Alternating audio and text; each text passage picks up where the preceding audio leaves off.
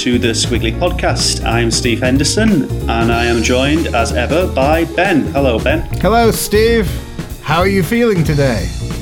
I'm feeling on top of the world. How are you, my friend? I'm effervescent with anticipation. Wonderful. As, uh, If I knew what that word meant, then uh, I'm sure I'd be too. basically means uh, my blood has gone all fizzy.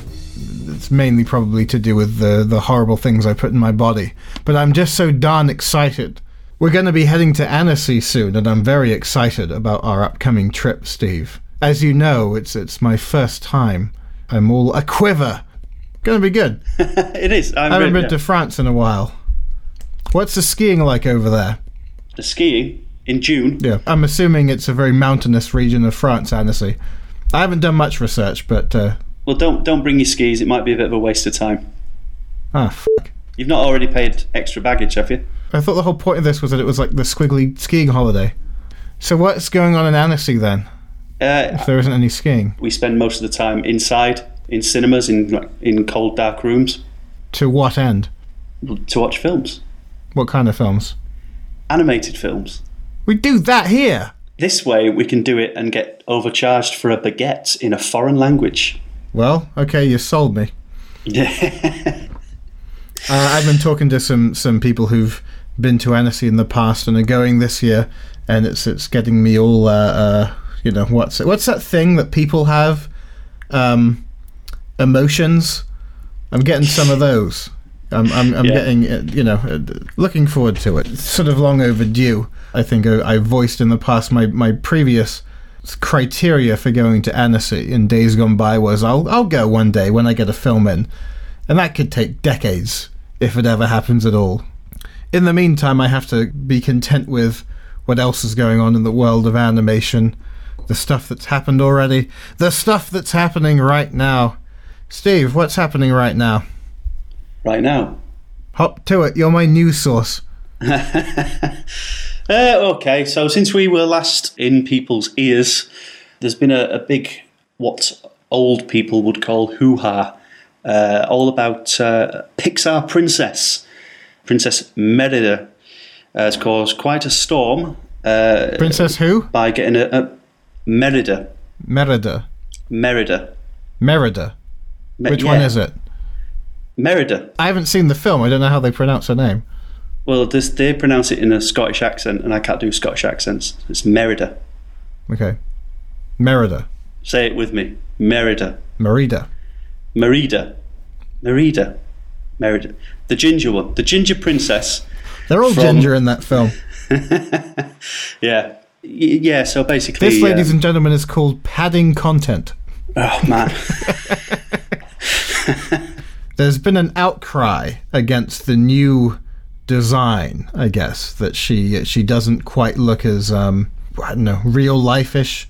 They've kind of idealized her. Is that uh, is that the the stink? According to one side of the argument, they've made her a lot thinner. They've uh, they've changed her sort of her hair to make it a lot more sort of like a like some kind of you know L'Oreal advert. You know, Oh, so they, they've, they've spruced her up a bit. they've given her a makeover. Uh-huh. Yeah, because she's been initiated into uh, as a Disney princess as part of Walt Disney World's kind of official Disney princesses. Did you see the video online of her initiation?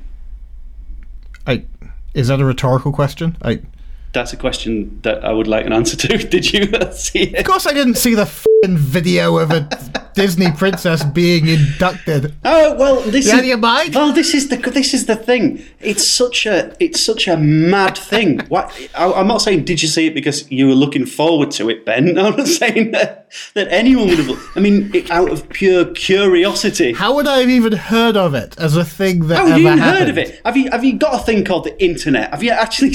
Have, Yes, I have a little thing called the internet, and like everyone who has the internet, I use it for the important things, like porn and videos of Boston Terrier puppies bouncing on trampolines, because they're adorable. well, something for everyone. I just didn't realize they did that. They they made the uh, they went through the ceremony of it. Well, yeah, this is this is what I'm talking about. I'm not talking about like, did you see it? It was amazing. I'm seeing it. Did you see it? It was bloody weird. Okay, okay, good. You know, the idea that you know has to have this sort of weird coronation. It's almost like like very culty. Well, you know, how who do they have do it? Do they get someone to dress up as her? Do they have the actress who plays her? no, they just had the woman that wanders around the park and you know gets a picture taken with kids Uh-huh. going on this sort of procession and and then announcing that she was a princess. And then her, her mum turned up, and uh, you know it was. You sure that's not just a crazy woman they found wandering the park? It could well have been, yeah. Uh, you know, but the rest of the choreography would have been an amazing coincidence if that was the case. From my memory, the the character has kind of crazy homeless person hair. Yeah. Yeah. Then So in, it could in be. the, all part of the new merchandise, it's the very opposite of homeless person hair. I see. Uh, I'm having a look at the, the concept art that uh, caused the hullabaloo, if you'll pardon my language. It doesn't look like crazy different. They've kind of like they've given her like some slap, like they've given her eyeliner, which is a bit weird. The whole storyline of Brave isn't isn't a princess story. It's a it's like Freaky Friday. It's a you know it's a it's a California girl story, isn't it? It's not a. It, lots of people are getting upset about about the the makeover and the way that she's been turned into this this princess and how she stands for an awful lot of you know Scottish sort of grr and everything. I don't quite know what the argument is, but she's never been that. She's never been that kind of Celtic princess. But she is a, a princess in the film. It's not that she's just yeah, the she's, female a, she's lead. a princess in the film. Yeah, and they've just basically just dolled her up a bit. she doesn't look like that much more glamorous. She just looks older. yeah, like she looks like a, a sort of early teenager in the film, and then in, in the in the drawing she looks sort of like you know she's in her late twenties. yeah. like, she's she's a little chestier maybe. Actually, Well, she's got more of a caboose in the in the new version. I'm just saying. fair enough. The the human eye goes where it goes, Steve. What do you want from It's- me? Don't look at me like that. But yeah, the, the, and the obviously the rage as well has been concentrated on her dress as well. You know, she's been put in a golden, a pretty golden dress. But you know, they're not going to sell many dolls if she's in a scruffy sack. Is you know? Well, I- I get the idea of. I do uh, agree with people having an opposition to to the character being redesigned in such a way. In theory, I do think it's important for you know young women, especially now with everything, all the nonsense going on. I think it's important for young women to have a good self image. So to have an atypical looking like lead in a in a Pixar movie, it's a positive thing. It's like those you know those uh, those Dove campaigns with you know women with d- different body types rather than just you know the one body type you see in every other cosmetic commercial, stuff like that. Mhm. I think that's much healthier. So yeah, if they were going to completely like you know glamour up and sex her up and and make her sort of you know impossible in terms of I mean you if you're a cartoon character automatically you have an impossible to attain figure just for you know the the, the physicality of, of whatever design style they've chosen.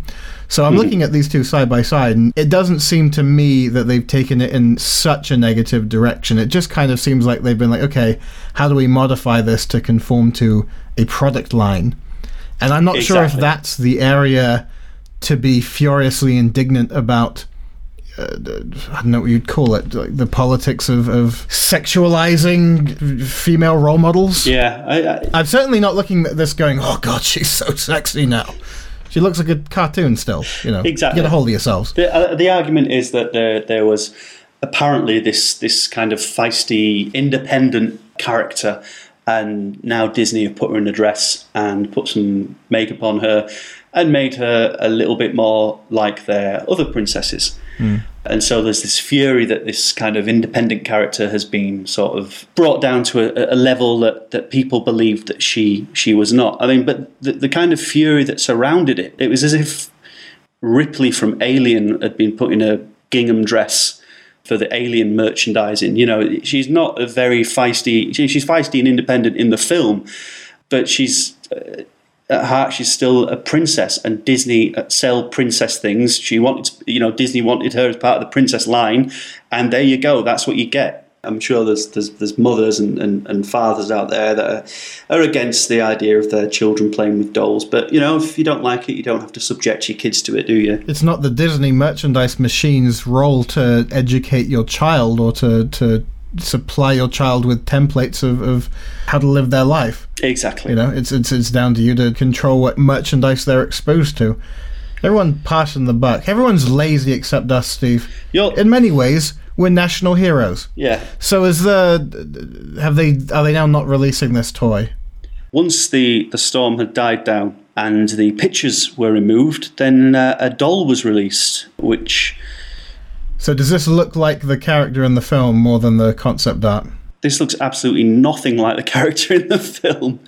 Uh, I'm sure you can you can see it there. It's kind of I think I've got it. this is what I would have imagined people to have been getting furious about. That sucks. Yeah, that looks nothing like like at least the other one. Yeah. At least the drawing looked vaguely like it was meant to be. the drawings that everyone everyone got really upset about, they could have belonged in like one of the art of books. You know, it could have been a version of of Merida, like a kind of uh, a pre-production drawing, maybe. But this sort of doll looks absolutely nothing like. This doll stinks. it looks like like a knockoff. It looks like the hair is completely wrong. It's just like they put a red wig on a doll. Yeah, yeah. I mean, Is it part of like a series of like other dolls that all look exactly the same and they just kind of like adapt features like those like vinyl collector toys you can get? Exactly. I mean, if you're on the same article as me, just scroll down. You'll see the rest of the you'll see the rest of the characters down at the bottom. Part of Target's Ultimate Disney Princess Collection. They're very very generic. Like Yeah, they're not even idealizing. It's just it's it's just bad craftsmanship. Were you into the Power Rangers as a kid? Is that a rhetorical question? No, it's a question. Were you into? Did you enjoy the Power Rangers as a kid? No, I was already too old by the time it came out. I was still a Too old. I was still a kid, but it was it was kiddie shit. What? I was the perfect age for it then, and I'm like a year younger than you. When the when the Power Rangers came out, there were uh, the the toys which were like fifteen pounds each for the exact uh, Power Ranger toys that looked exactly like the Power Rangers. Or you could go to Asda and spend three pounds on like a cheap knockoff toy. That's what these dolls look like. So imagine the Disney princesses in a kind of cheap knockoff fashion. Mm-hmm. That's the kind of the, the kind of look that you get. Maybe you, so. It's it's buying Disney toys on a budget. Yeah, yeah, yeah. But if these are officially merchandise, I doubt there'll be much of a budget for it. The Power Rangers went from 1993 until the end of 2001. So, what period within that were you watching it, Steve? Be honest. So I would have been nine And so you watched it from the very beginning. from the very beginning. Yeah, How old were you in 2001? 2001. I was 17. So, how long did you stick with it? Uh, I'm still with them now, Ben. Okay. Still enjoy the reruns. Now. I admire your loyalty. What can I tell you? yeah. No, I think it got a little bit. Uh, I'm not going to go into the Power Rangers. For God's sake, What did it? Did it jump the shark, Steve? it jumped the shark at one point. Just right At one after, point, okay. right after the movie. I just couldn't Uh-huh. keep up with the bad guys. Oh dear lord.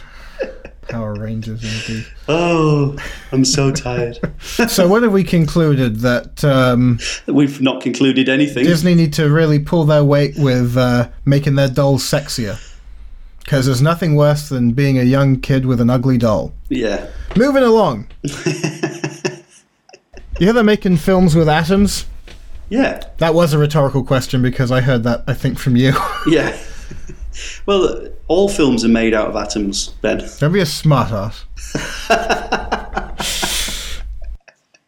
Would you care to be more specific? That just blew my mind. Whoa. Yeah, I saw that film. What did you think of it? I enjoyed it for, I mean, for its achievement. You know, it was a, it was, it was a nice example, wasn't it, of, uh, of, of their using the technology.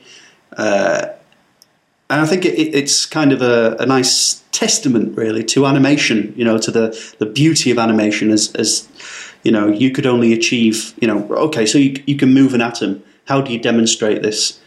You know, you can either show a film of the moving atoms, which would be quite boring, or you could put together an animation, which would be slightly tongue in cheek, but still fun and still demonstrate what it is you're actually doing. You know, so I think it's a nice testament to animation that uh, this this achievement came around. Testament, Schmestament, the in betweening was dreadful. Frankly, I think they needed to pull their finger out. Yeah, well, you know, these are these are only atomic scientists, Ben. They're, they're nowhere near as clever as animators. I mean, you're dealing with a stick figure, for Christ's sakes. Yeah, I mean, how about some settle? How about some squash and stretch?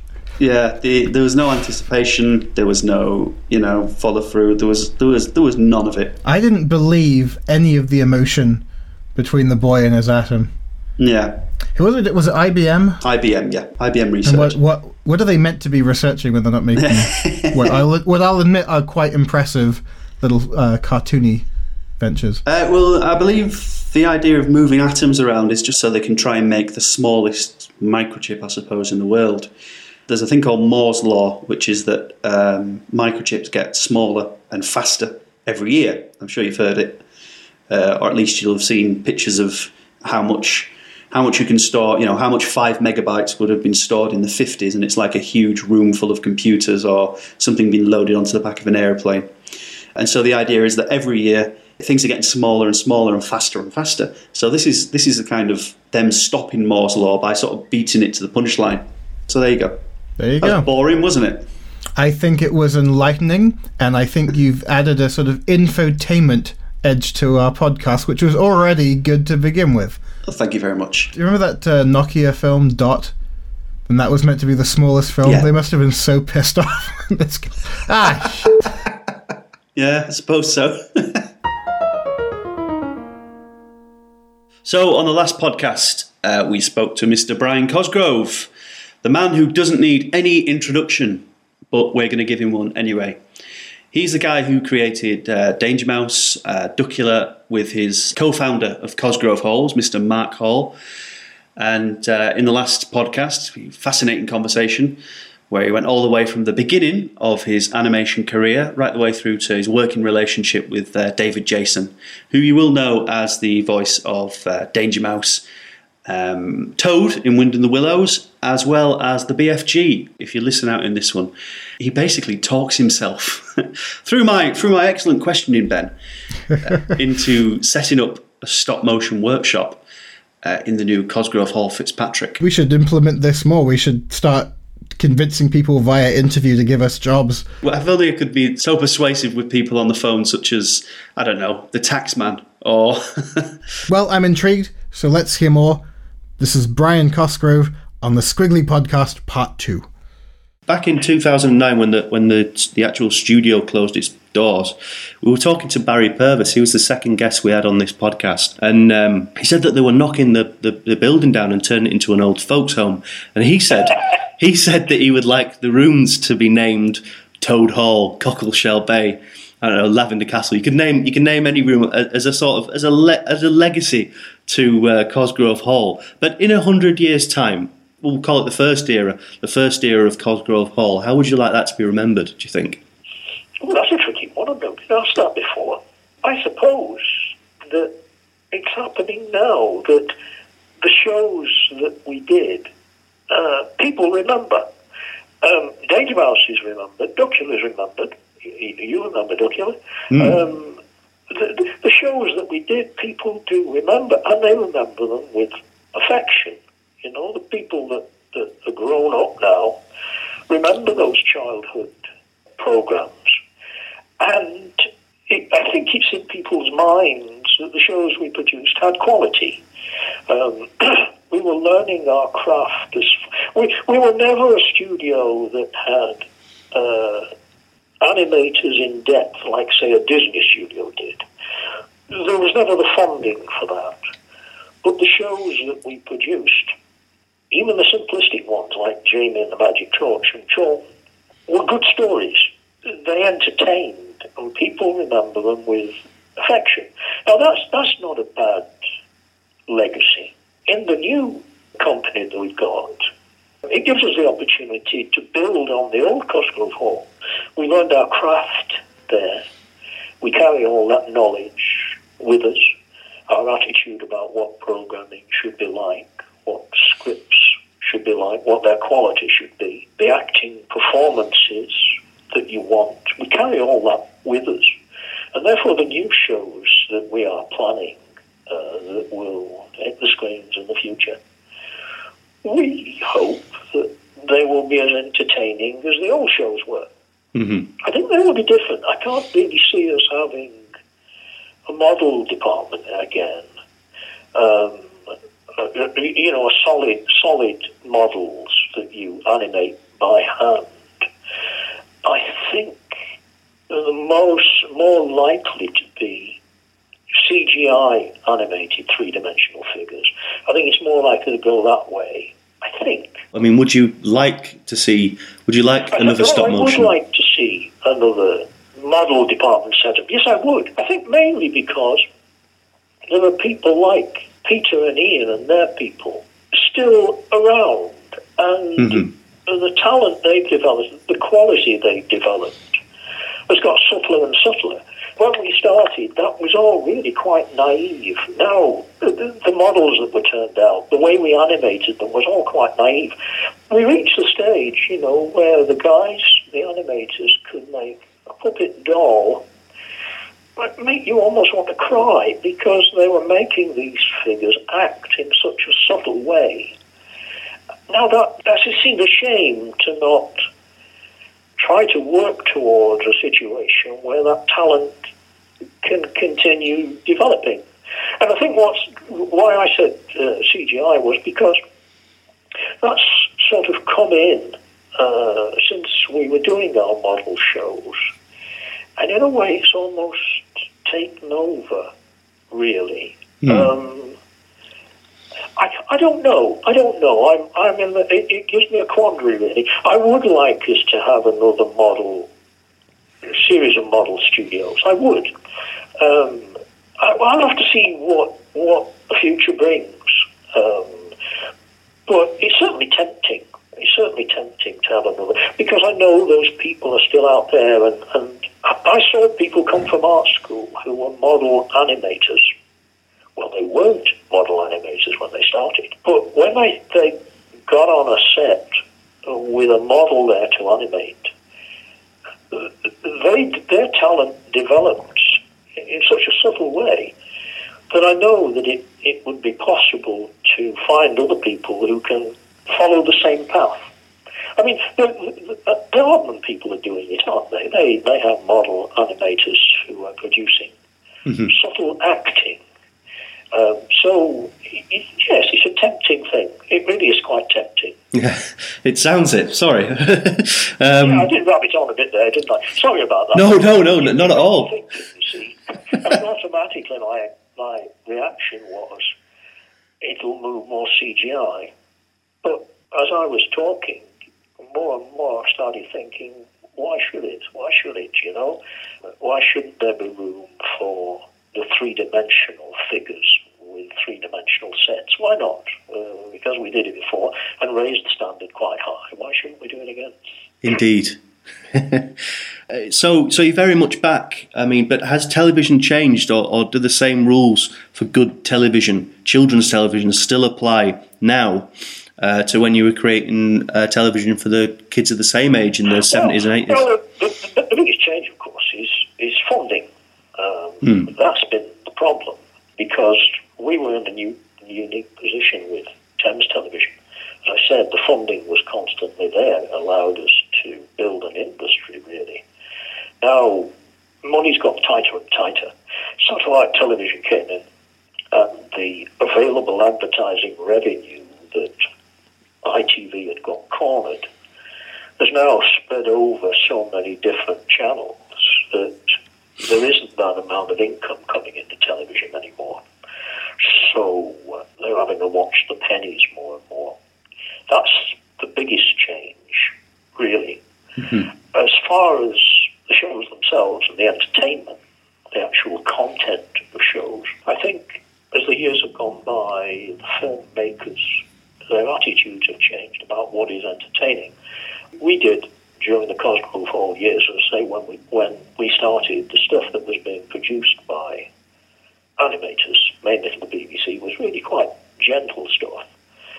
There wasn't any attempt to, if you like, humour. I think the stuff that we did was influenced by what the Americans were doing, what Warner Brothers was doing mainly, the sort of humour that, that they produced filtered into our material, I think there'd be a lot of filmmakers out there who will have soaked that up and realised that children's programming can be humorous, you know. I have great confidence in the amount of ability that there is in this country, in this field.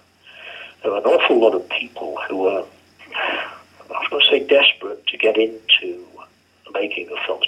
But desperate is probably the wrong word. What I mean is that if, if the studios are there, English artists have an innate talent for, when they get in those studios, to developing their talent Mm-hmm. and producing entertainment material that is groundbreaking, shall we say. Yeah. I have a, a, an innate belief that, that does exist in this country. There aren't enough companies like the one we're hoping to establish. Because this country isn't, it's not a wealthy country anymore, is it? Um, when you are a wealthy country like, like the States is, they can set up studios like Pixar and so on because the Americans have control of the cinemas, don't they? You know, they, the, from the cinemas come enormous amounts of money which they can feed back into companies like Pixar. And, uh, we don't have that in this country. All our animation studios are really quite small. Mm-hmm. Uh, we have to sell, sell our shows all around the world before you go into profit. So it's tougher. It's tougher. But, you know, one lives in hope. Ask me another question. Ah, well, I'll ask you the question, the unfair question. Earlier on in the year, CITV showed uh, Danger Mouse, and it got incredible uh, ratings, the, the highest ratings that it's ever had. And recently, uh, rumour has emerged, another one, uh, that Danger Mouse series might be looked into by Fremantle Media. Um, can you let us know once and for all if it, it will be making a welcome return, or is it back to the DVDs for the legions of loyal followers? Well, I can't say that, of course, because I, I don't own the rights to Danger Mouse. Fremantle own the rights. Thames Television held the rights to all the the library of material that we produced during those years. They have now gone down to Fremantle uh, Media, and they are in the position to exploit all the shows that we did during those years. So they have the rights to Danger Mouse. If they decide to make more Danger Mouse shows, I don't have uh, access to their thinking. I don't know whether they are doing it or not. Certainly, when you get pieces like that, it was in broadcast, wasn't it? That piece, I saw it, saying that Danger Mouse had got uh, a very high audience rating. Whether that influences them to want to make more shows, I don't know. But they would have to face up to the fact that those shows would be quite costly, and they have to weigh up whether those shows would bring the return of the money they put into it. I, I, I don't know. When you start off on this road, you are, you are chancing your arm. We are with our new company. You know, we're, we've investors to put money into our shows. What they are trusting, what they are believing is that our shows will earn their money back that they put in, plus give them quite a healthy profit down the years. Now, we have great belief in that because we're going to see that not only will we make film sales, but we will exploit the shows in merchandising. And we know that uh, the marketplace tells us that children's programs earn enormous amount of money in merchandising. Peppa Pig earns billions. it sounds ridiculous, but it does. Mm-hmm. You know, the, the merchandising sales of Peppa Pig is an enormously lucrative thing. The writing is there for investors to read and to see. Whether Fremantle believe that by putting their money into more Danger Mouse shows, they will get that return. I, I don't know. It, it is up to them to decide whether they want to go down that road. And I, I'm not a party to their thinking. I would like to think that it would have at least have your blessing with for a man who was so involved in Well, it. it, it doesn't have to have my blessing. It, it is up to them. I think the tricky thing for them would be that for anybody who decides to do that, who have got the rights, the tricky thing is, well, two things really.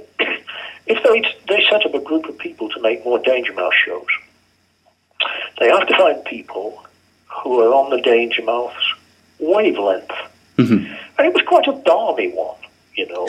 There's enough episodes for someone to soak up what that mentality is. The second thing that is required is that whoever decides they're going to make some Danger Mouse shows, they have to be totally aware of all the Danger Mouse shows that are already made. I mean, if they come up with an idea for something, have to be sure that it hasn't already been done. Because, as I say, we did over 100 episodes. There's 100 ideas there that have already been used on Danger Mouse. You reach the point where, unless you've got all those ideas, those episodes in your head, you could find yourself repeating something, and that wouldn't be good for Danger Mouse. No. Um, Terry Scott, of course, isn't around anymore. He passed away. Mhm. So Penfold's gone. David Jason is. He could still do Danger Mouse. He would have to have the right director, I think. Mhm. These are these are questions you see that are not mine to answer. These are questions that Fremantle have to answer if they decide to go down that road. Hmm. That's why I said it was unfair. I'm sorry. I'm not sure it's unfair. I mean, I have a view on it, but Hmm. it's outside my remit, isn't it? Sure, sure, and a shame it is too. Can you tell us a little bit more about what's in the uh, in the pipeline for, for CHF? I mean, we've seen little snips Well, got, of Pip. We've got one show on the stocks at the moment that is getting close to being actually started, and that's a show called Pip. Mm-hmm. We're gathering the funding together on that. We're starting like we did in Cosgrove Hall 1. We're starting with shows for young children, and Pip is for um, youngsters, you know. We expect that the returns on that in merchandising will be higher. Um, and we're quite hopeful with that. We like the shows that are happening. We like the scripts. We like the characters. So that's the first one. We've got two or three other shows that are coming along. We've got one called Hieroglyphics that is in, in design, and that is about a group of dogs who, five of them, I think, who are all like super dogs who uh, have adventures. Slightly older audience. Um, We've got a lot of hope in that, a lot of belief in that. We've got about one, two, three, four other shows in pre-production, in pre-thinking, planning, if you like, that I don't want to talk about because you don't like revealing your ideas too soon in case somebody else says, well, that's a good idea. they're not doing another version of it. We've got about four other shows that we're quite uh, positive about, that we like. So we've got a, we've got a production line travelling off into the future. Yes, which is which is rather nice. sounds it. It sounds uh, it sounds like exciting times again. You know, after coming back from It- it retirement. is really, it is exciting times. It's it's a new one for us. As I said, when when we worked in the old Cosgrove Hall, we were working for a big company, and we were like employed people. This is slightly different. It's our own company. We guide its future with investment from people who believe in us. So it, it has a different set of responsibilities, but it's exciting. Yeah, it is. It's great fun. I'm really enjoying myself. Good, good, good. From the whole history of um, Cosgrove Hall, uh, past, present, and future. I mean, what's been your your highlight? Which production, which which era has been your highlight? oh, it, it, it, Danger Mouse has got people. It, it was at the time when we were still learning our craft, really, when the animators were still learning how to animate properly. And it was when you first come out of art, art school and you're doing the first things, you you tend to fly by your seat of your pants a bit. If if you can't animate something, you fall back on ingenuity, and that's the sort of thing you used to do as, uh, in art school when you're an art student. You, you used your ingenuity more, and uh, as, you, as time goes on and you get a solid group of drawn animators, it becomes more. I was going to say the word predictable, but what I mean is you you plan for them doing it rather than having to use your your brain more. We did a, a series of shorts for the Kenny Everett show when he was alive. And he was a devil for always delivering his soundtrack late. Hmm. But the deadline for his show never moved. So we had to lo- use our ingenuity an awful lot producing stuff for Kenny Everett's show. There was one that I have used. I've used this example quite often because it's the one that most springs to mind. But it's it's typical of the sort of thing I'm talking about.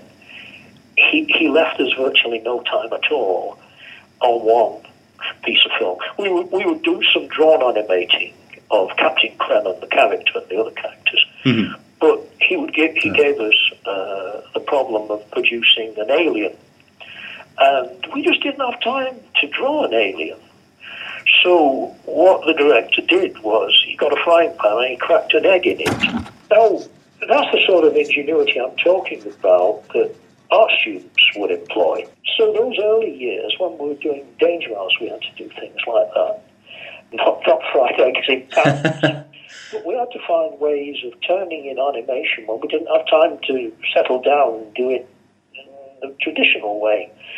So those were the early years were good. Then the one that I always remember with affection was the BFG, Hmm.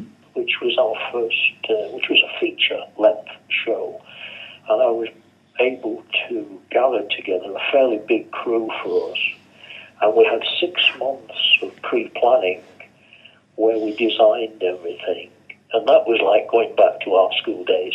Uh, I remember I had a Portakabin in the back car park where I've got about five or six guys working away designing what the world looked like and how we would design things, you know, the plants in giant land and so on.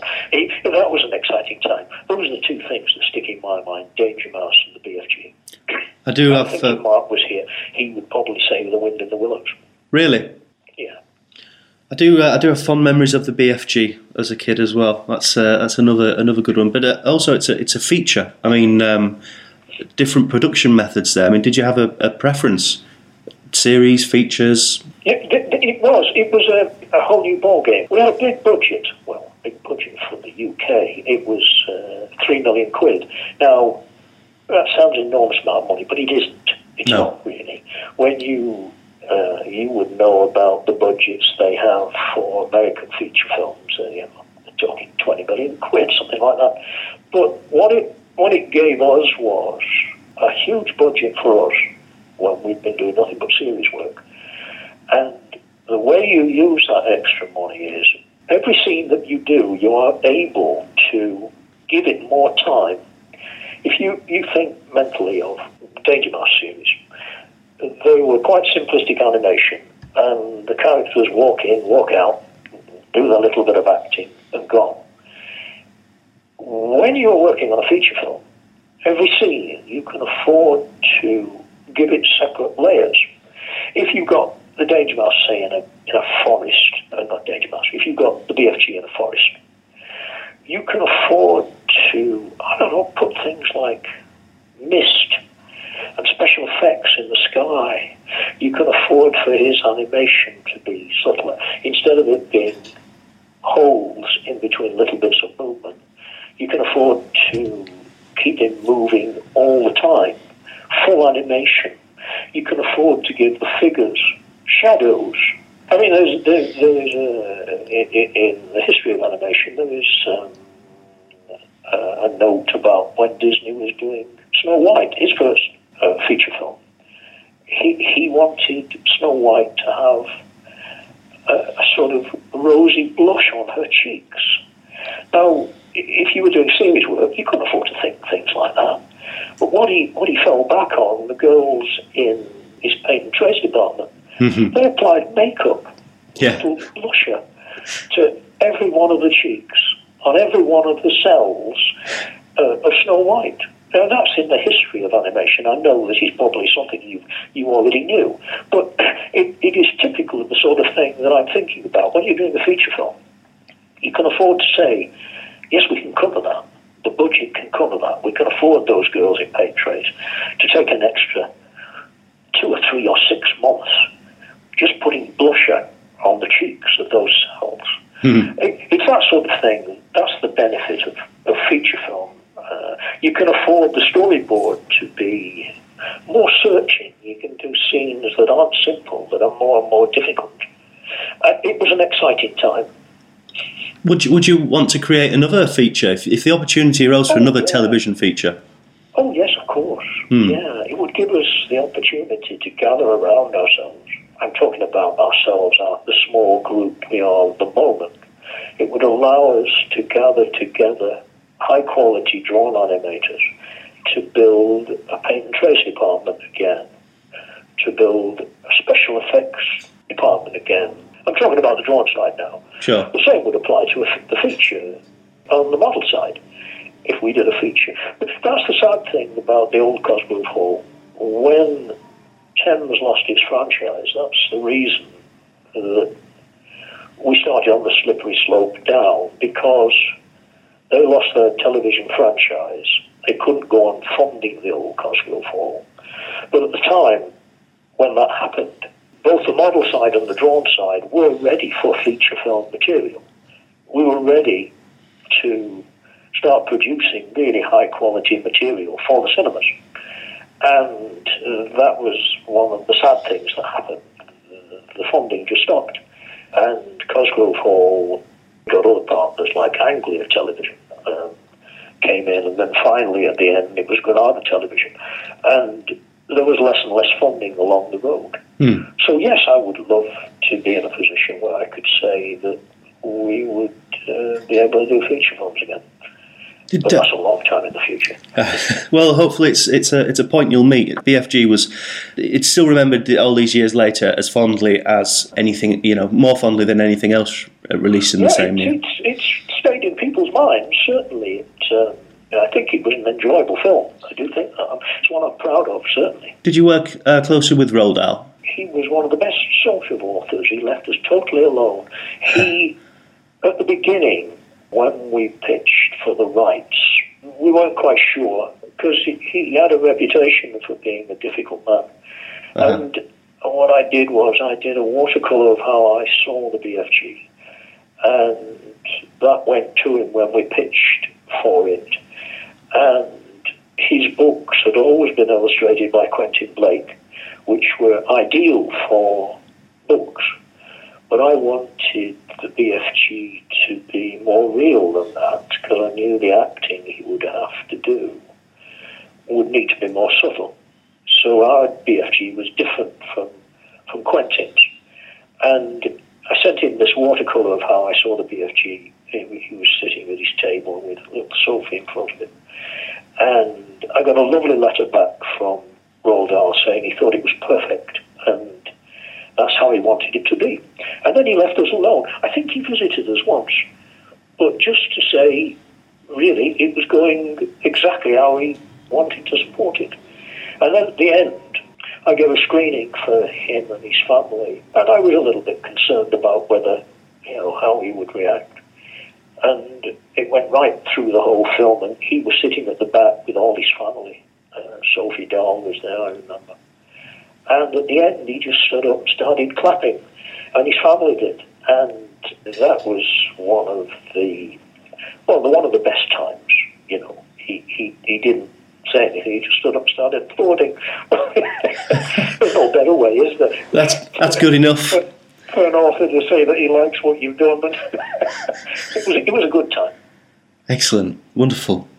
Well, as a creator of, of much loved children's television series, past, we'll call it near present, the, the films that are about to be released, and hopefully future, um, is there a mantra or is there anything that you've always stuck to to ensure the success that you've had? That is uh, uh, another tricky one. See, what we're talking about is quality. You're talking about the pursuit of quality. And that is a hard thing to define, isn't it? Hmm.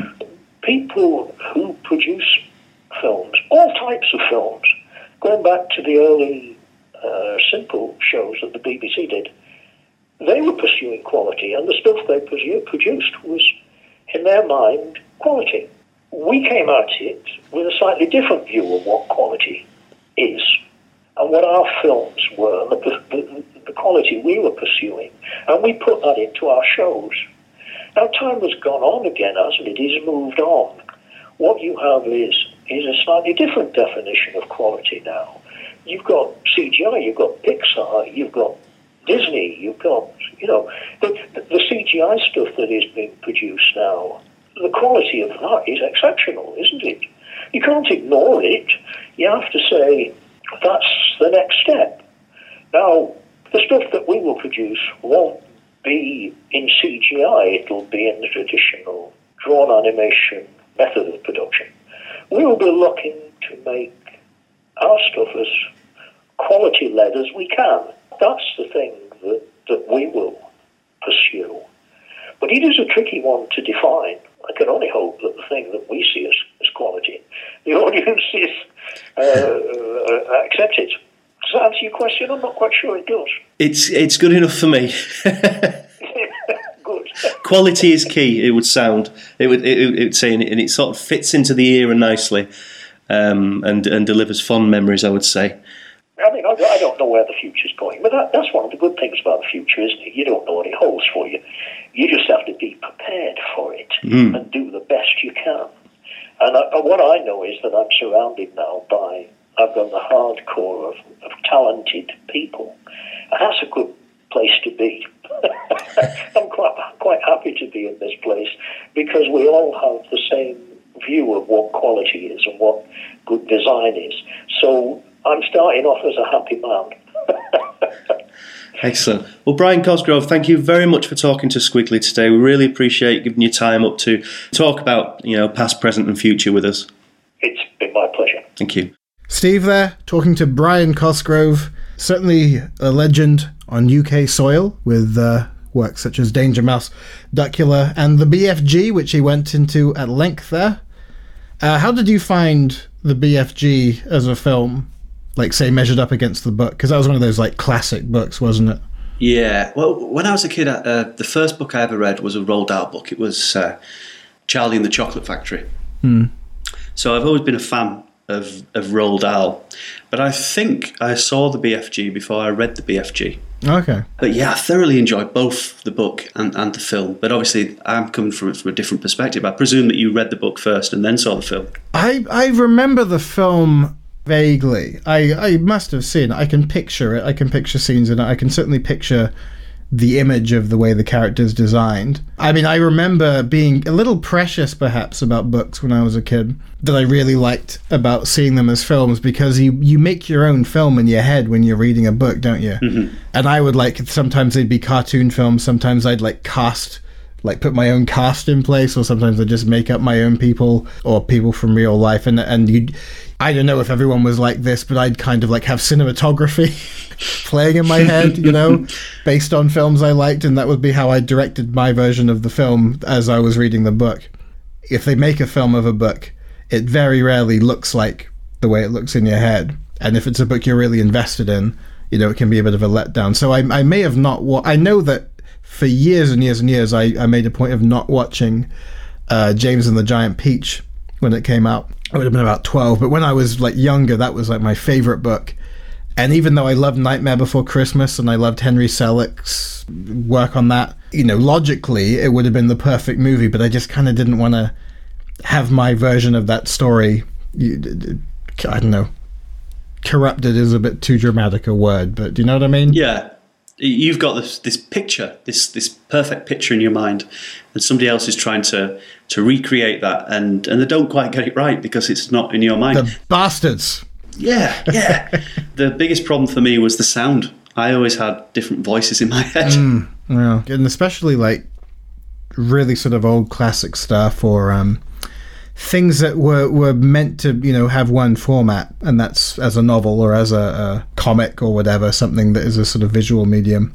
One of the like sort of most often discussed like what ifs of animation, and I know you're not a, a, a huge fan of, of Calvin and Hobbes, but the big gripe a lot of people have is that they never developed that into an animated series. The reason I think the thing is like it would be a completely unsatisfactory production to translate that into an animated TV show. Less so with something like Garfield or you know Dilbert or or a lot of those sort of syndicated comic strips they had their very sort of like set up punchline function and Calvin and Hobbes was it was satire and philosophy and and really very very poignant insight into this kid's sort of psychological relationship with his imaginary friend if that's how you chose to interpret it his relationship with his parents the girl down the street and everything really sort of it was so much more layered and so much more thoughtful than the average comic that to make that into an episodic TV series would have not worked at all. And like you brought up to have voices attached to those characters because I guarantee everyone had a voice for Hobbes and a voice for Calvin that would be impossible to match in real life. You know, mm-hmm. I'm sure it would have just annoyed a lot of people if they had, you know, developed that into something. And and thank God the guy, I mean, that guy like clung on to his intellectual property rights like they were his, you know, birthright. They didn't even make a Hobbes doll apparently, which would have made him a gajillionaire on top of everything else. Sure. And Roald Dahl, I mean, Roald Dahl certainly had a lot of his stuff adapted and I would say his place in the world of like literature, and with someone like Quentin Blake on board, illustration. I think a lot of people associate the illustration work very heavily with the stories themselves. So I would assume that he is, a, at the very least, if not more so, a beloved uh, uh, part of the world of, of, children's storytelling. I think it was nice to hear from uh, Brian Cosgrove there that uh, Mr. Dahl actually applauded uh, his efforts because apparently he was quite a, a, notoriously hard man to please when it came to his own work in uh, film form. Well, that's always good to hear, you know. And I think that uh, uh if you get the stamp of approval from the guy himself, what more do you kind of need? Yeah, and especially having been left to to go through design and and, and animation and, and the, the other processes, you know, picking the voice artists and everything without his own input it's like they were both working on the same track. It's nice. Well, good stuff. Good to hear from Brian Cosgrove. I'm looking forward to seeing what Cosgrove Hall Fitzpatrick is it now? That's right. What they come up with in the future, and I'm glad that they're essentially back. They're cracking on with it. And as you coerced him into doing so, bringing the stop motion division into gear. Yeah, so when uh, the stop motion industry in the UK has another boom and becomes uh, just as huge, you know which podcast to thank. So, what else has gone on? Little bits and pieces here and there. Uh, Shaun the Sheep movie, Adobe Creative Cloud freaking everyone out. Kind of sad news. Well, very sad news because he was a, a, a, big, big force in the old uh, uh, stop motion world, and really in, in films was uh, Ray Harryhausen, who uh, passed quite recently since the last podcast. Lived to fairly uh, ripe old age, but still, it's always sad when they go. Yeah, 92 years old. Yeah. Everyone, I think, even if they don't necessarily realize it, probably has a Ray Harryhausen memory. When you think of like the old timiness of movie magic and all the images that conjures up, thrown in the mix would definitely be a lot of what he had done, you know, back in the day. Oh yeah, Jason and the Argonauts, Sinbad, Clash of the Titans.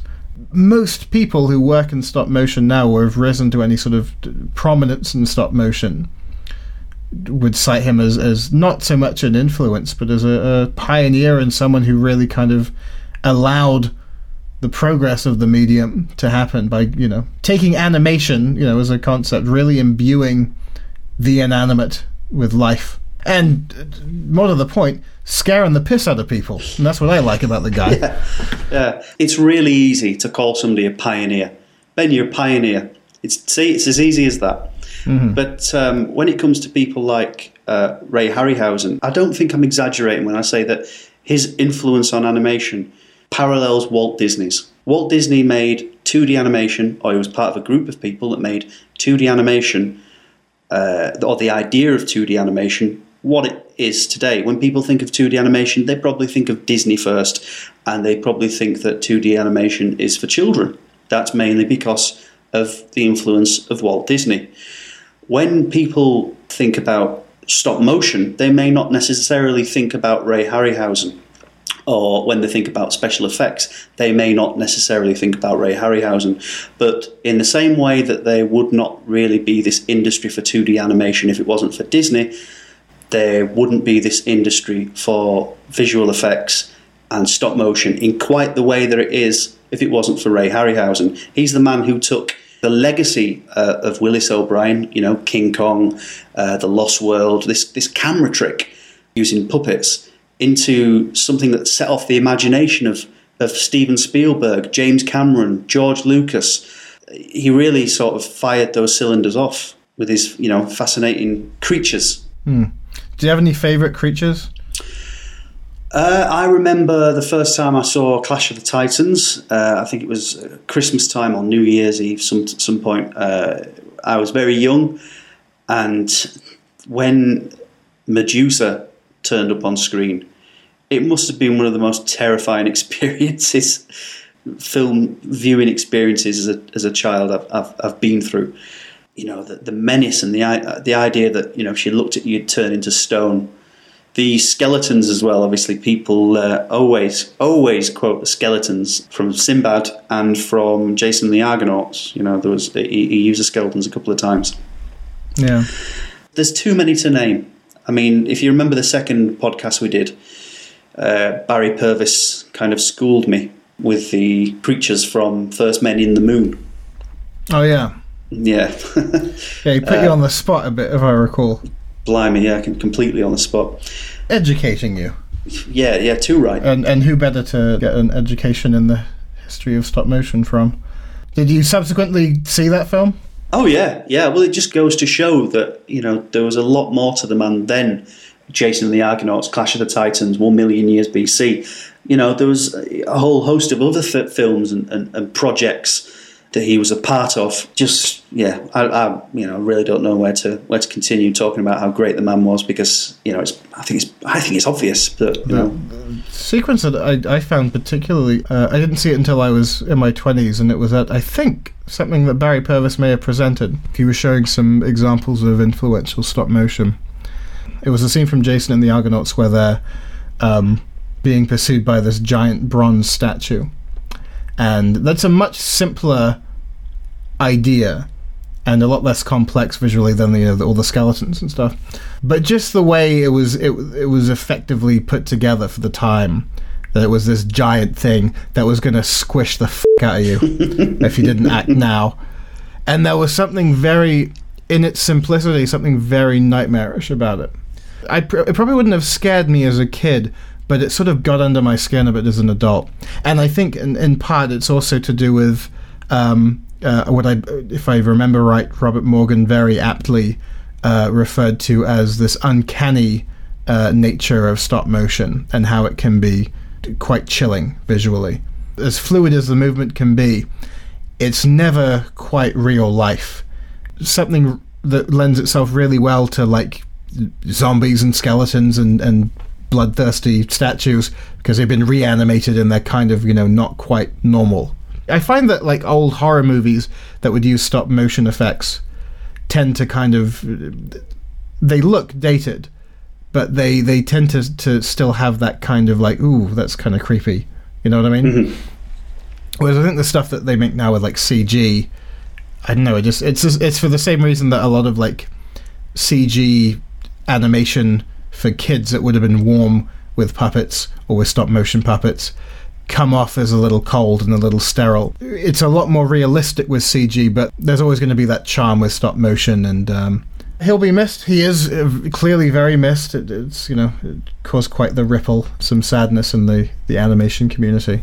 You know, from people who knew him directly or people who just looked up to him. There's uh, there's a few people being in touch with us to offer their favourite Ray Harryhausen moments on Twitter. We had a message from Craig Barr at the underscore mudroom, and he says that the skeletons from Jason and the Argonauts are obviously his favourite uh, Ray Harryhausen creation. We got a few nice tweets from from Max at Maxwell O'Genie, who who echoes your sentiment about uh, about Talos.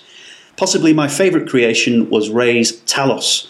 The performance he gave was nothing short of brilliant, a true work of genius. I remember flinching in shock as a kid to this scene, the moment he begins to slowly turn his head. I also remember strangely feeling sad as he died. A great performance there too. Uh, and then he's, he's obviously given us links there to um, to the to Talos. Uh, that scene from Jason and the Argonauts.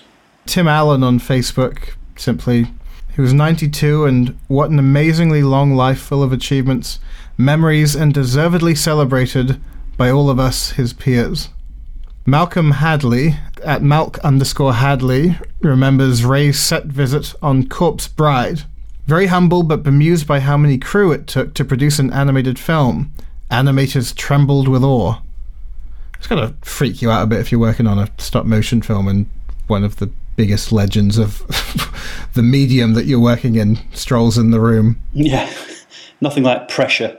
Uh, we got a, a, message from somebody else who has actually uh, worked with Ray. This is from Wes Wood. Wes runs the animation toolkit.com. They put together a, a piece of kit with Ray Harryhausen uh, last year.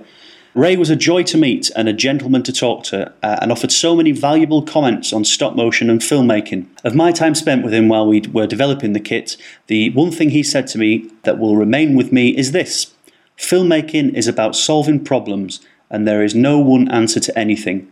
You need to be incredibly creative and resourceful with the tools you have. Learn the basics and understand the human form, and the rest will come from experience and your ability to apply your mind to each situation you encounter. For a moment, I felt like I was sat in his workshop, like a grandfather passing wisdom to his grandson. The words, apply your mind, will ring in my ears forever and ever.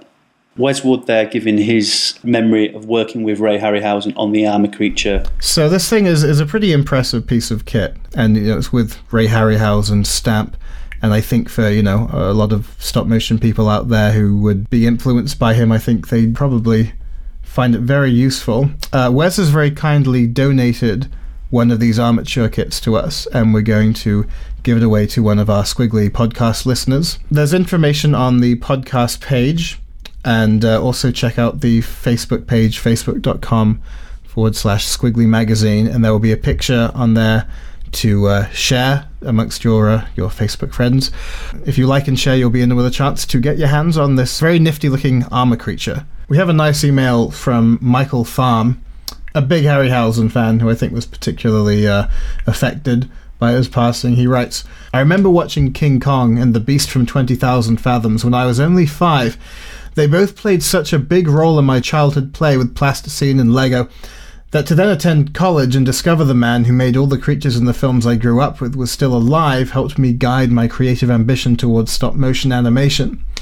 His work inspired me to follow my passion for dinosaurs, aliens, and creatures through university, and only last year did this reach its climax when I won the opportunity to meet Ray at his home in London after winning the Ray Harryhausen storyboard contest.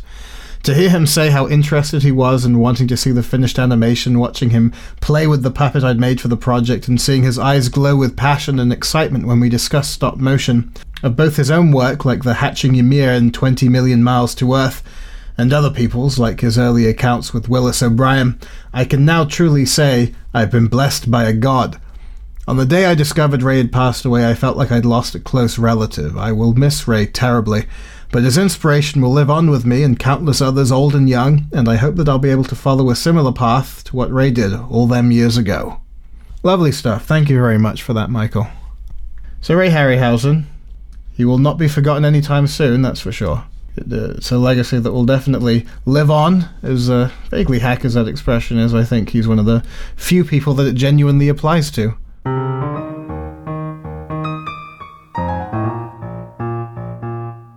One of the, shall we say, darlings of the festival circuit at the moment that's been winning the awards hither and thither.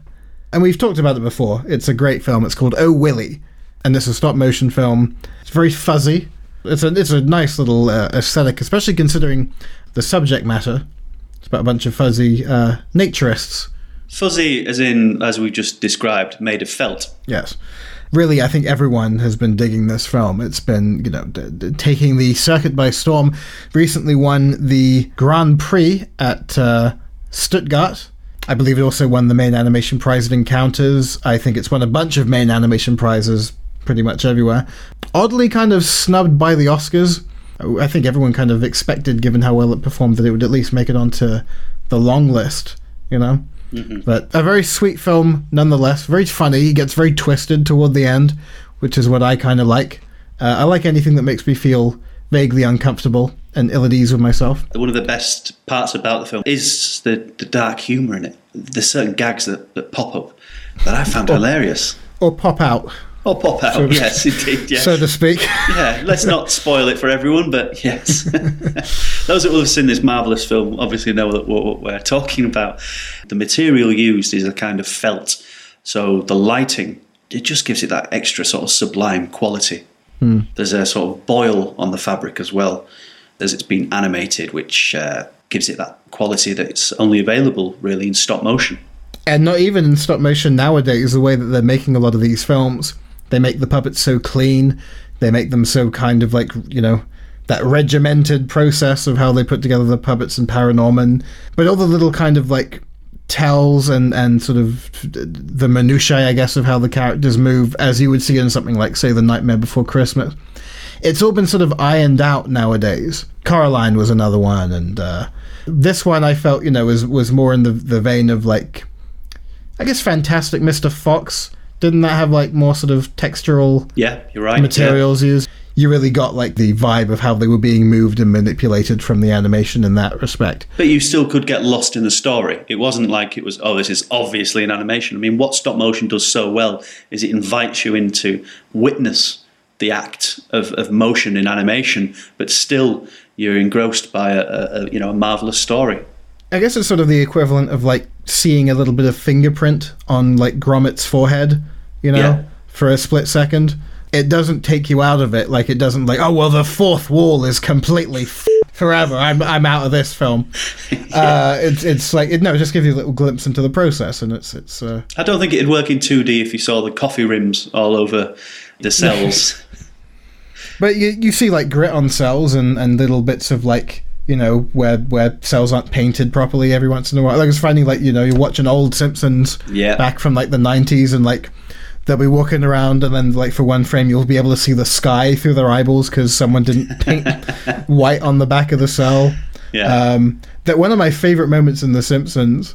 It's this. It's just. It's one shot, and it's just of them laughing in the car. They're singing along to Gilbert and Sullivan, and very randomly it cuts to them laughing, and it's just like three or four frames of recycled laugh animation that is so badly drawn, and like so much nil attention has been paid to like which characters in the foreground and which characters in the background. Like they overlap each other. The wrong because I I love this scene so much. Like I've actually gone through it frame by frame um, you don't notice it really in the moment. Back in those days where everything was still on the acetate cells and stuff, you know, it, it was nice to see those little tells here and there. What's what's incredibly telling about how sad I am is I know exact the exact episode you're talking about. It's Cape Fear. I right. I don't think you should feel bad about that. It's one of the best episodes they did. yeah. Kelsey Grammer is best. Yeah. Yes, yes. Have you ever seen that show Boss? Oh. It's a show where he plays this corrupt politician, and I just can't take him seriously because whenever he gets angry, he's Sideshow Bob. he has two settings. He's Frasier when he's calm, and he's Sideshow Bob when he's pissed off. Yeah. Meanwhile, speaking of fuzzy ginger things, oh Willie, um, back back to that. Uh, one of our skwigly correspondents. Uh, uh, and new face, I guess, to the online magazine. Laura Beth Cowley, who's been writing for us, went over to Stuttgart, one of the best animation festivals in my estimation. Uh, had a rollicking good time, I, I gather, and got to interview some people. One of them was Marc Roels, who is the co-director of Oh Willie. He co-directed it with Emma De Swaef, So Emma De Swaef is from Belgium, and uh, Marc Roels is originally from South Africa. So a truly international couple uh, putting together this wonderful film. So let's hear from one half of that team. Marc Roels talking to Laura Beth at this year's ITFS Stuttgart. Can you tell us a little bit about how you came up with the idea for Oh Willie? My girlfriend and co-director Emma de she has a background in documentary. So the initial idea came from a graduation film that she did, uh, in which we were following an office worker named Willie. He turned out to be quite a tragic figure. We were just kind of trying to do a documentary about the average kind of bureaucrat in Belgium, and uh, we came across this guy. He seemed very interesting, uh, a very kind of passive, gentle character who uh, went through a lot of tragedy and that. And during the making of the documentary, he, lost his job, and it was kind of uh, it had quite an effect on us. So his character, we kind of we always kind of referred to him when we were writing scripts together. Um, so that was like the initial kind of um, spark or the initial impetus for the, for this character in our film. We did a, a, her graduation film together, which was basically sort of a cruder version of the film as it is now, Oh Willie.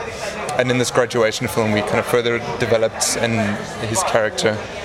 So the character came from that but uh, the rest of the film we kind of pieced together through research that we were doing for other projects, and we just kind of brought that research together and made the film out of it. Can you tell us a little bit about the materials you use? Because obviously, felt is something that's really drawn a lot of people to it. Yeah, so the film is made either using felt, wool, or textile of some sort. There's no other material like the base materials obviously were, were kind of like wood or whatever we, we found that was useful, but everything is kind of covered in, in textile in one way or another. The idea for using felt came from the fact that Emma's graduation film, which I wasn't a, director on, I just did the camera for that. That was because there were a lot of forest sets, and uh, using wool in this way we came up with like a look for the trees in the forest that were like worked really well, especially with the lights and that.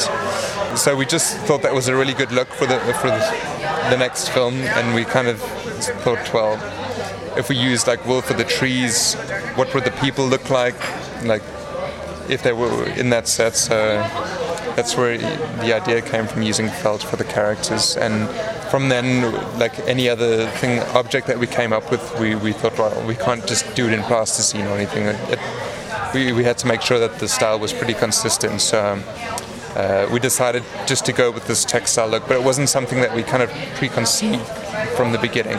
So you said there were some problems with it moving and changing due yeah. to like heat, I assume from lights and cameras.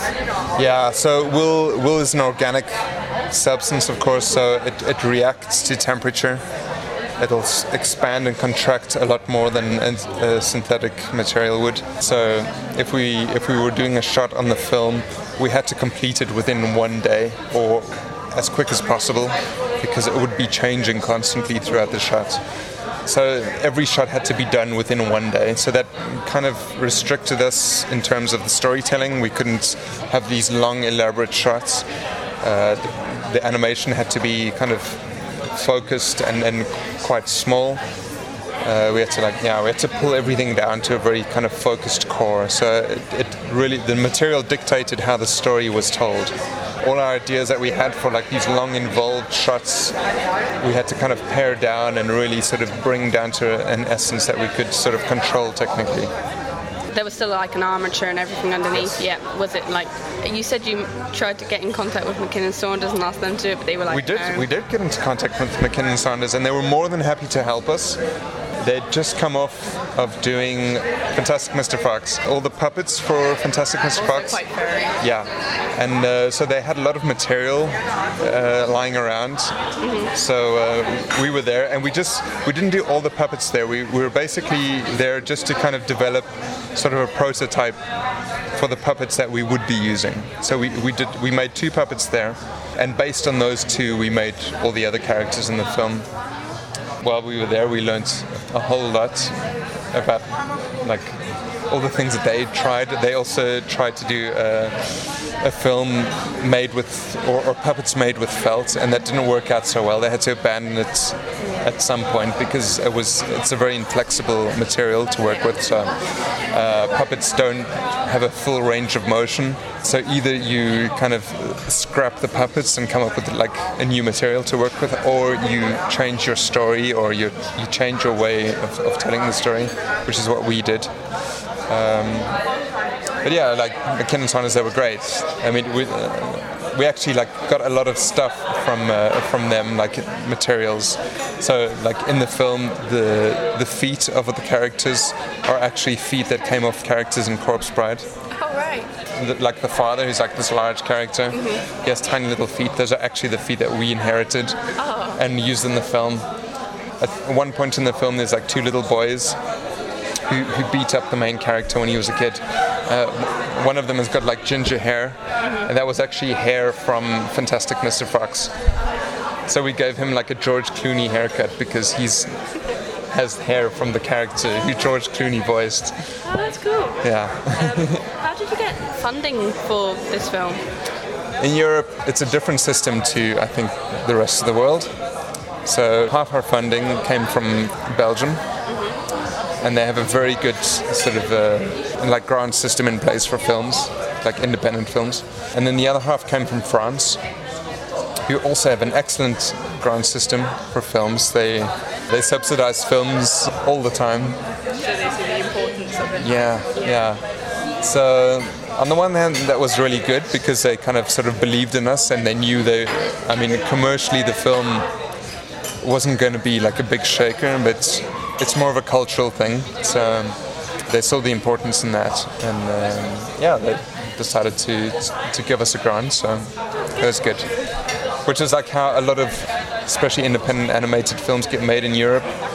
A lot of co-producing. So Holland was also produced part of the film.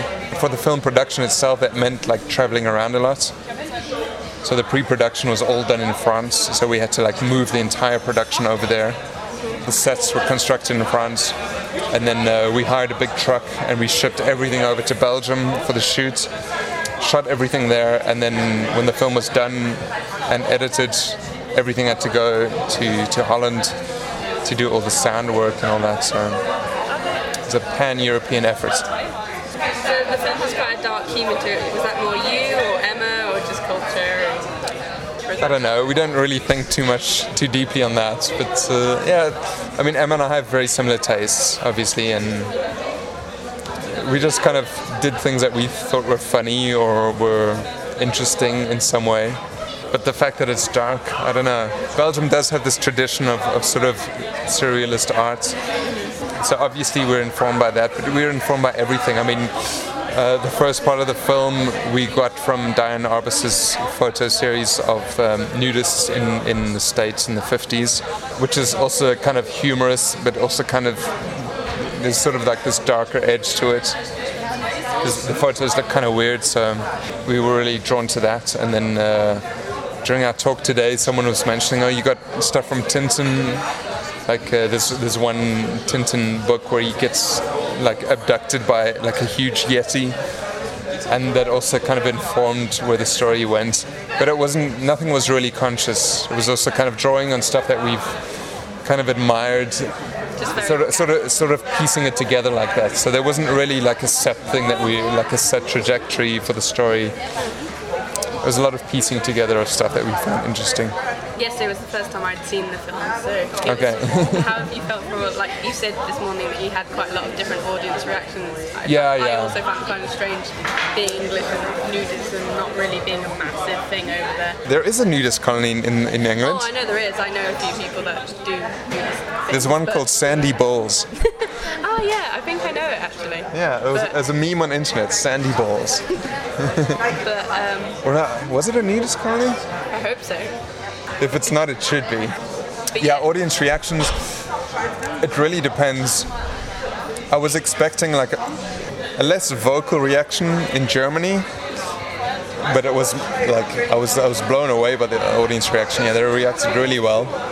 It's been different all over, and we, we've just finished our festival run in the States, where I mean Americans are very sort of inquisitive, and there, there were a lot of questions and a lot of confusion.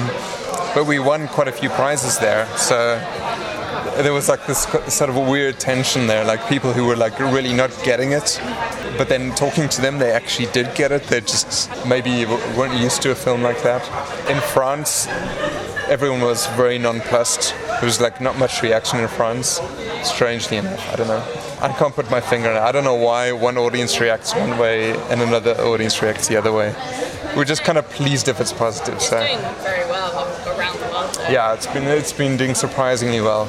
The film kind of snowballed. Like the beginning, the first couple of festivals, it wasn't doing anything. It didn't get selected for a few, so we were kind of like, oh well, on to the next one. But then at one point, it just kind of like caught on, and sort of snowballed from there. But we don't think like it's anything. To, I mean, we've seen other films that we thought are just as good, and but some sometimes one film kind of catches on and has a life of its own, and we're, we're happy that it was ours. So. You mentioned that Willie comes sort of from a character from a documentary earlier Yeah. on Emma's career and yours career. Um, are there any characters you feel particularly relatable to? In this film, it's very much on the main character, Willie. All the other characters are very much kind of like sort of all there just to kind of give that character like a trajectory to progress the narrative. Maybe the, the, the, character of the Yeti was just this very violent, unpredictable character that we wanted in there, which is kind of anarchic. I mean, if you go to most film schools or most film scenario seminars, will tell you your character has to be proactive, has to make decisions, has to go from there to there. But we wanted a character that was very passive. He didn't want to do anything. He just wanted to be left alone. But was forced into situations. So it was it was never like the character does this, but then decides to do that, and then decides to do that. It was always like the character's here, but then something happens, and the, the character's always reacting. So Willie's always reacting to whatever he gets put up against, but in in a very kind of passive sort of way. So we decided we're gonna just throw the works at him and at the end just being put together with this sort of violent, unpredictable sort of beast, and how he would react to that, which is something we found like kind of interesting for the film. So we just yeah did it. Yeah. So, what are you working on now? The next film will be uh, also a short film made in using much the same technique.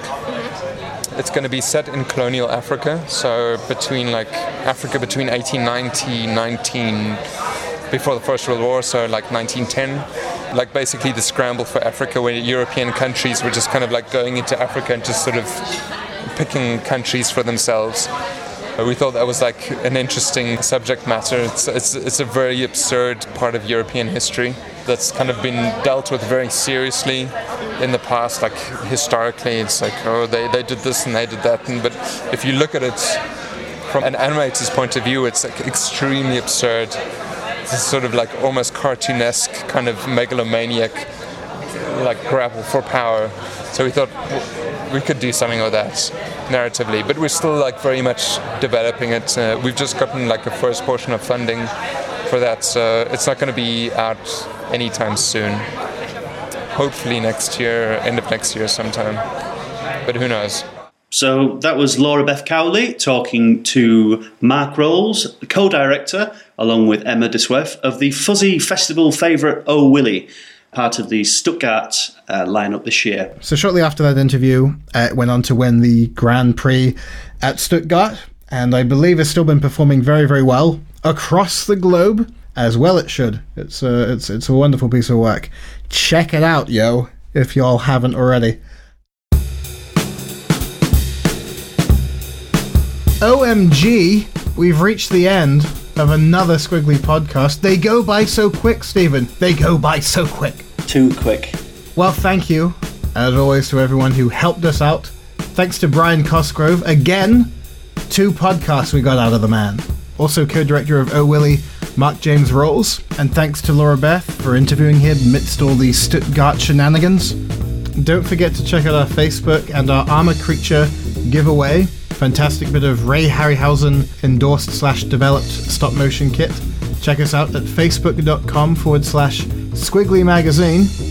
Also, we're on the Twitter at Skwigly. And keep your eyes peeled if you're going to Annecy this year. We'll be there, frolicking in the Annecy fields, whatever they have over there, lakes. We'll be frolicking in the lake. frolicking with abandon down Annecy Way. So come say hello. The Skwigly podcast is presented by myself, Steve Henderson. You can follow me on Twitter at Mr. underscore S underscore Henderson.